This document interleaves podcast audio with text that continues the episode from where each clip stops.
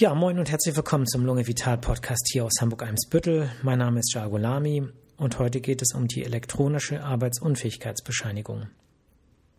Die ist ja bislang auf dem sogenannten gelben Schein, dem Muster 1 äh, sozusagen ähm, niedergeschrieben.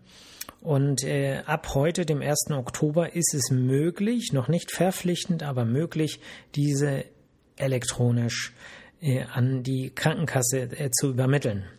So, an die Krankenkasse bedeutet, dass natürlich das Ganze damit noch nicht getan ist, denn es muss weiterhin eine schriftliche Form ausgedruckt werden, unterschrieben werden, die den Patientinnen oder Patienten ausgehändigt wird äh, und äh, die dann von denen den Arbeitgebern oder Arbeitgeberinnen äh, vorgelegt werden muss. Das bedeutet, letztlich ist es eigentlich nur eine teilweise elektronische Arbeitsunfähigkeitsbescheinigung, aber es ist ein Schritt hin zu mehr Digitalisierung. Und was das für Arztpraxen und auch ähm, euch als Patientin oder Patienten bedeutet, das möchte ich heute mal so ein bisschen mit euch besprechen.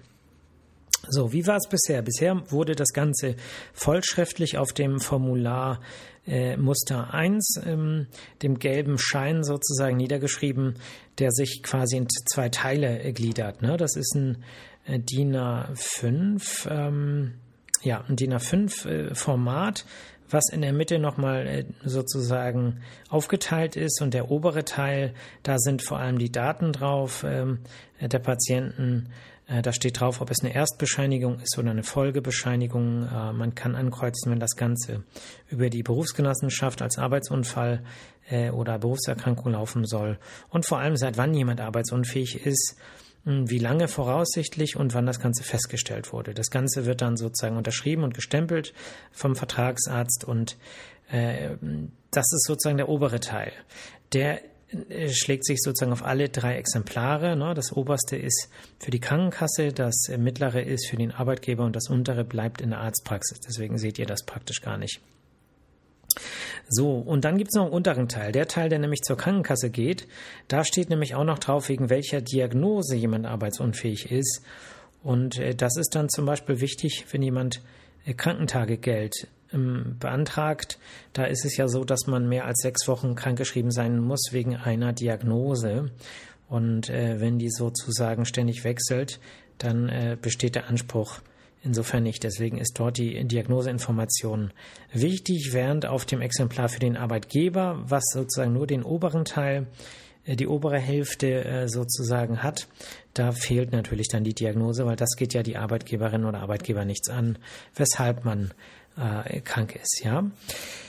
Gut, das war ist Stand oder ist noch ist Stand, denn das Ganze, ähm, was jetzt die elektronische ähm, Arbeitsunfähigkeitsbescheinigung angeht, hat eine Übergangsfrist. Ja, geplant war ursprünglich, dass die schon hm, im Januar 2021 kommen sollte. Aber da waren im Prinzip sowohl alle Arztpraxen als auch die Krankenkassen noch überhaupt nicht so in der Lage, weil das technische Equipment, äh, die ganze Software, die Konnektor, ähm, Schnittstellen und die äh, Softwareausstattung dieser Konnektoren, ähm, das Ganze war sozusagen alles noch nicht möglich. Und ähm, jetzt ist es so, dass die Voraussetzungen bei einigen Arztpraxen tatsächlich schon erfüllt sind und theoretisch ähm, das Ganze auch schon erfolgen kann, dass aber da doch noch einige Schwierigkeiten auf diesem Weg bestehen. Vielleicht erstmal, ähm, wie soll es eigentlich laufen? Also aktuell ist es so, wir können theoretisch, sage ich ganz einfach, weil heute haben wir es zum Beispiel noch nicht gemacht, ähm, eine elektronische Arbeitsunfähigkeitsbescheinigung ausstellen. Die Angaben, da gibt es eigentlich gar nicht so viel Änderung zu dem, was ich jetzt gesagt habe, zu dem, was auf dem äh, Muster 1 draufsteht, sondern es geht eher so darum, wie werden diese Daten an die entsprechenden Stellen übertragen. Und ähm, was man vielleicht nochmal dazu sagen muss, ab Januar äh, 2021, äh, 2022 ist das Ganze Pflicht. Das bedeutet, wir haben jetzt von heute, 1. Oktober, bis äh, Anfang des ersten Quartals äh, des nächsten Jahres eine Art Übergangsphase, wo das alle hinkriegen müssen, weil ab dem nächsten Jahr Stand heute, wir haben ja schon mal gesehen, dass solche Fristen auch, je nachdem wie viel politischer Widerstand äh, aufkommt, auch mal verschoben werden können. Und äh, zum Januar 2022 soll im Übrigen auch das E-Rezept kommen. Auch das soll dann verpflichtend sein. Ähm, wie soll es laufen? Also aktuell ist es so vorgesehen, dass man natürlich auch in seinem Praxis-Computersystem-Programm das Ganze ausfüllt. Das heißt, das Ausfüllen äh, soll nach meinem Kenntnisstand im Prinzip so ähnlich ablaufen. Dann soll aber irgendwie aus dieser hm, Programmmaske, weil ich da selber noch nicht weiß, äh, wie das laufen soll, soll das Ganze über den äh, KIM-Dienst, das ist der Kommunikationsdienst ähm, der, der Medizin, ähm, ich weiß gar nicht KIM, wofür die Abkürzung steht, aber das werden wir jetzt mal ganz schnell klären, denn diese Sendung ist ja quasi live. KIM Bedeutung. Sorry, eigentlich sollte ich das wissen. KIM Bedeutung. Wir schauen mal, was haben wir da? Ach, Kim, Name, Herkunft. Nein, nein, das ist alles nicht gemeint. Übrigens, Kim mh, hm, ist ja auch ein Name, der sowohl weiblich als auch männlich Verwendung findet. Und tatsächlich kenne ich auch eine Kim und einen Kim. So, Multitasking klappt gar nicht, also muss ich noch mal kurz KIM Medizin googeln. Googeln ist ja auch so eine ähm, Kommunikation im Medizinwesen, ja. Also hätte man sich auch denken können. Ähm, googeln ist ja auch so eine Kunst, ne? richtig zu googeln, an die Informationen ranzukommen. Ähm, das ist ja auch äh, etwas, wo man äh, sich das Leben deutlich erleichtern kann. So, genug Zeit äh, überbrückt. Also Kommunikation im Medizinwesen. KIM. So, und das ist ein Kommunikationssystem, was man so ein bisschen vergleichen kann mit einem end-zu-end -End verschlüsselten E-Mail-System. Ja, das bedeutet, alle, die irgendwie am im, Medizinsystem kommunizieren, also alle, die es professionell machen, jetzt nicht die eigentlich betroffenen Patientinnen oder Patienten. Warum eigentlich? Äh, kann man eigentlich sagen, äh, ist eigentlich genauso wichtig. Aber äh, jetzt ist bisher vorgesehen, dass das ganze Arztpraxen, Krankenkassen, Krankenhäuser, mh, äh, soziale Einrichtungen, die medizinisch aktiv sind, ähm, dass das Ganze, ähm, dass, dass alle diese mit KIM-Adressen ausgestattet werden, also Zugang haben zu diesem hochverschlüsselten Gesundheitskommunikationssystem. Und ähm, das Ganze ist aber an sehr viele technische Voraussetzungen geknüpft, die, äh, ja, ich sag mal, also als ich das Ganze eingerichtet habe, also wir haben, wir sind sozusagen EU eine EAU ready hier in der Praxis. Wir haben das alles hier, aber äh, das einzurichten, da fühlt man sich eigentlich so, als wenn man irgendwie den äh, Safe in Fort Knox ähm, sichern muss. Das ist hm, verschicken über Siegel, über Passwort, über das und dann wieder ein Passwort und dann wieder mit denen, aber die Stelle darf das nicht und dann kriegt man ein Passwort, um ein anderes Passwort anzufordern und so weiter. Alles natürlich, weil diese Daten, die darüber kommuniziert werden, ähm, natürlich hochbrisant sind. Also es gibt keine wertvolleren Daten als äh, medizinische Daten in der Hinsicht. Mm, und äh, deswegen kann ich das in gewisser Weise natürlich verstehen. Aber wenn man überlegt, wie an anderen Stellen mit Daten umgegangen wird, ich sage jetzt einfach mal irgendwelche Corona-Listen, äh, Telefonnummern, Adressen und so weiter im Restaurant, dann, äh, die dann irgendwo auf der Theke sind. Ähm, gut, anderes Thema.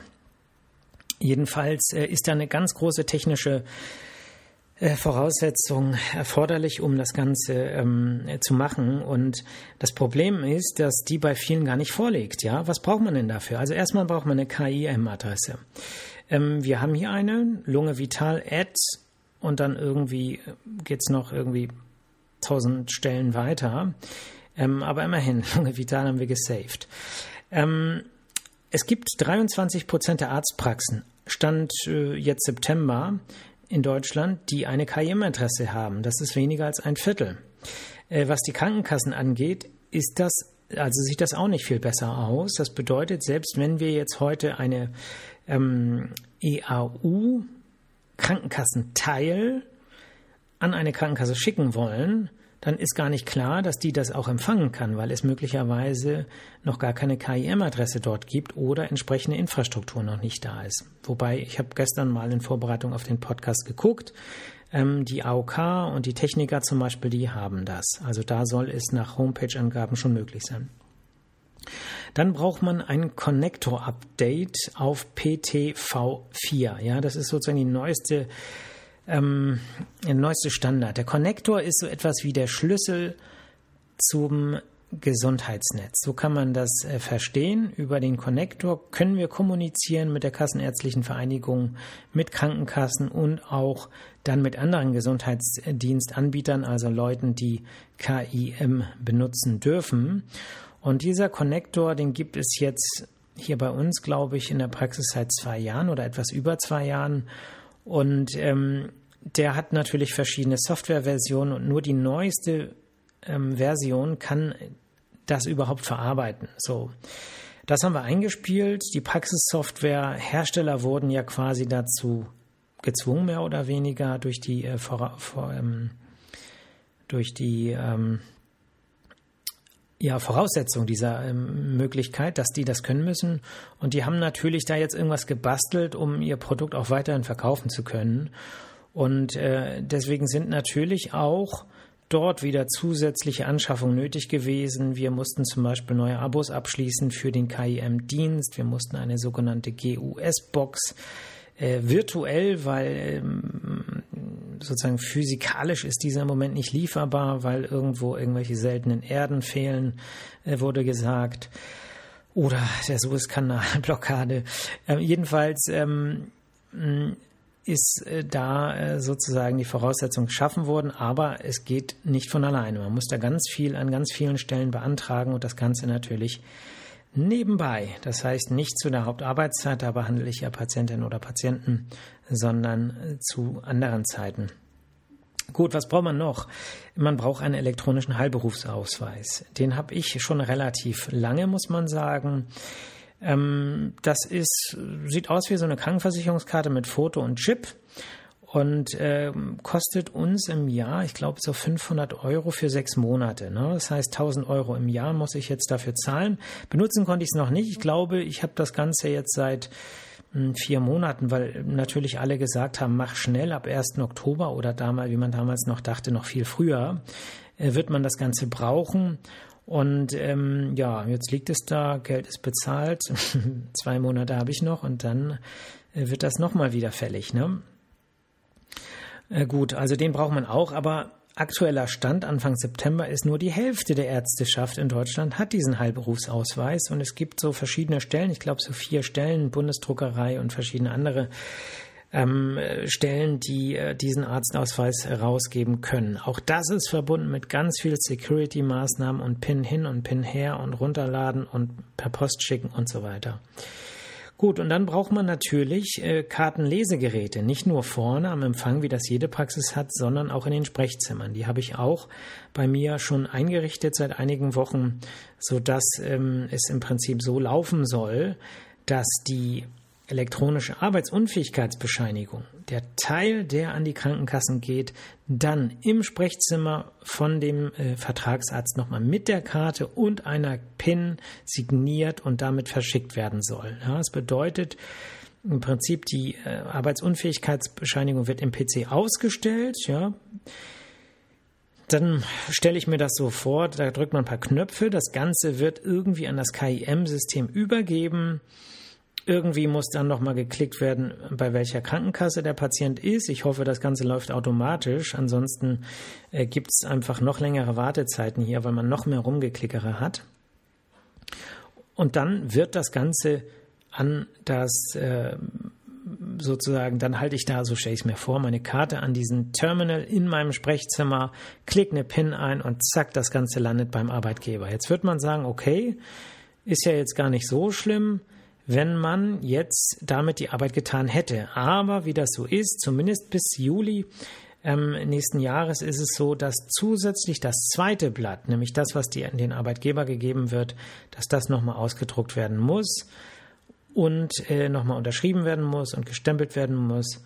Und das nennt sich dann ähm, Style Sheet, ja, also die müssen dann sozusagen bis Juli 22 weiterhin ausgefüllt werden, sodass man sagen kann, bis Juli 22 ist unabhängig von dieser ganzen Geklickerei, die auf uns zukommen wird, das Ganze keine Arbeitserleichterung, sondern es ist zusätzliche Arbeit. Ab Juli 22 fällt zumindest dann der schriftliche Teil weg Und wenn man sich dann vielleicht so ein bisschen eingeklickt hat und auch so ein bisschen vertraut ist mit digitalen Medien, dann hoffe ich, dass es unterm Strich spätestens dann auch eine ähm, Arbeitserleichterung ist.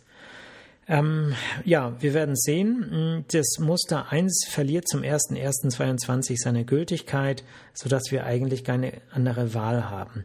Nebenbei gesagt, diese Voraussetzungen, die ich eben genannt habe, die müssen erfüllt sein. Ja, wer die, ähm, wer die ganzen Sachen, die man dafür braucht, bis zum 30.06. 21 nicht bestellt hatte, bekommt ein Prozent Honorarabzug von der Kassenärztlichen Vereinigung hier in Hamburg zumindest. Insofern hatte man schon Druckmittel, die Arztpraxen dazu zu bringen, das Ganze auch, äh, dem Ganzen auch nachzugehen. Was ich so ein bisschen problematisch finde, ist, keiner weiß, wie gut das jetzt funktionieren wird, weil die Systemtests ähm, haben nur sehr geringe Zahlen erreicht, also weniger als 500 EAUs wurden in Feldtests er versendet bei einem Aufkommen in Deutschland von jährlich mehr als 75 Millionen AU-Bescheinigungen. Und äh, weil das so viele sind, kann man sich vorstellen, dass gerade Arztpraxen, die sehr viele AUs ausstellen, das ist ja bei uns nicht so der Fall als Facharztpraxis, aber hausärztliche Praxen zum Beispiel, ähm, da bedeutet jeder Klick mehr und jeder Zettel mehr und alles mehr auch mehr Arbeit und letztlich weniger Zeit für die Patientinnen und Patienten, für die eigentliche Medizin. Und deswegen ist es tatsächlich ähm, ja spannend, wie jetzt die Umsetzung klappt. Insgesamt finde ich aber den Schritt zu mehr Digitalisierung richtig. Also ich gehöre jetzt nicht zu den Ärzten, die sagen, ach komm, es war doch alles immer so schön mit Papier und Bleistift oder Kugelschreiber, sondern ähm, ich gehöre zu denen, die sagen, Effizienz ist wichtig und je mehr hm, Zeit wir sparen durch verbesserte, digitalisierte Arbeitsprozesse, desto mehr Zeit habe ich auch meinen Patientinnen oder Patienten zuzuhören und äh, mit denen zu sprechen und äh, äh, für die Medizin von Mensch zu Mensch. Und das ist eigentlich auch das, was wir alle wollen. Dafür haben wir Medizin studiert und nicht um irgendwelche Formulare auszufüllen. Ja. Gut, also ich halte euch auf dem Laufenden, äh, wie das am Ende laufen wird. Ähm, ja, es bleibt sozusagen spannend. Ansonsten würde ich sagen, hm, reicht das erstmal zu dem Thema. Hm, Themenwünsche habe ich jetzt keine ganz frischen bekommen. Es gibt noch ein paar auf meiner Liste, die ähm, ich, äh, na, wo ich ein bisschen recherchieren muss. Es ist ja nicht so, dass ich jetzt jedes Thema sofort aus dem Ärmel schütteln kann. Ich muss hier und da auch nochmal mein Wissen auffrischen und äh, aktuelle äh, Studien und Daten sichten und kann dann auch erst ruhigen Gewissens dazu eine Meinung abgeben. Insofern ähm, bitte nicht böse sein, wenn, äh, wenn ich hier sage, dass ich, dass ich gerne ähm, Themenwünsche haben möchte. Manche sind einfach arbeitsaufwendiger als andere und ähm, es hängt dann auch immer so ein bisschen davon ab, wie schnell ich hier freitags weg sein will. Ja, apropos, heute möchte ich sehr schnell weg sein. Und deswegen würde ich sagen, mache ich an dieser Stelle Schluss. Ich wünsche euch allen ein schönes Wochenende. Äh, seid gut zu euch, seid gut zu anderen. Mm, nimmt das Leben nicht so ernst. Mm, und ja, macht was für eure Gesundheit, am besten ein bisschen Sport. Und ihr hört mich dann nächste Woche Freitag wieder. Jo, bis dann. Ciao.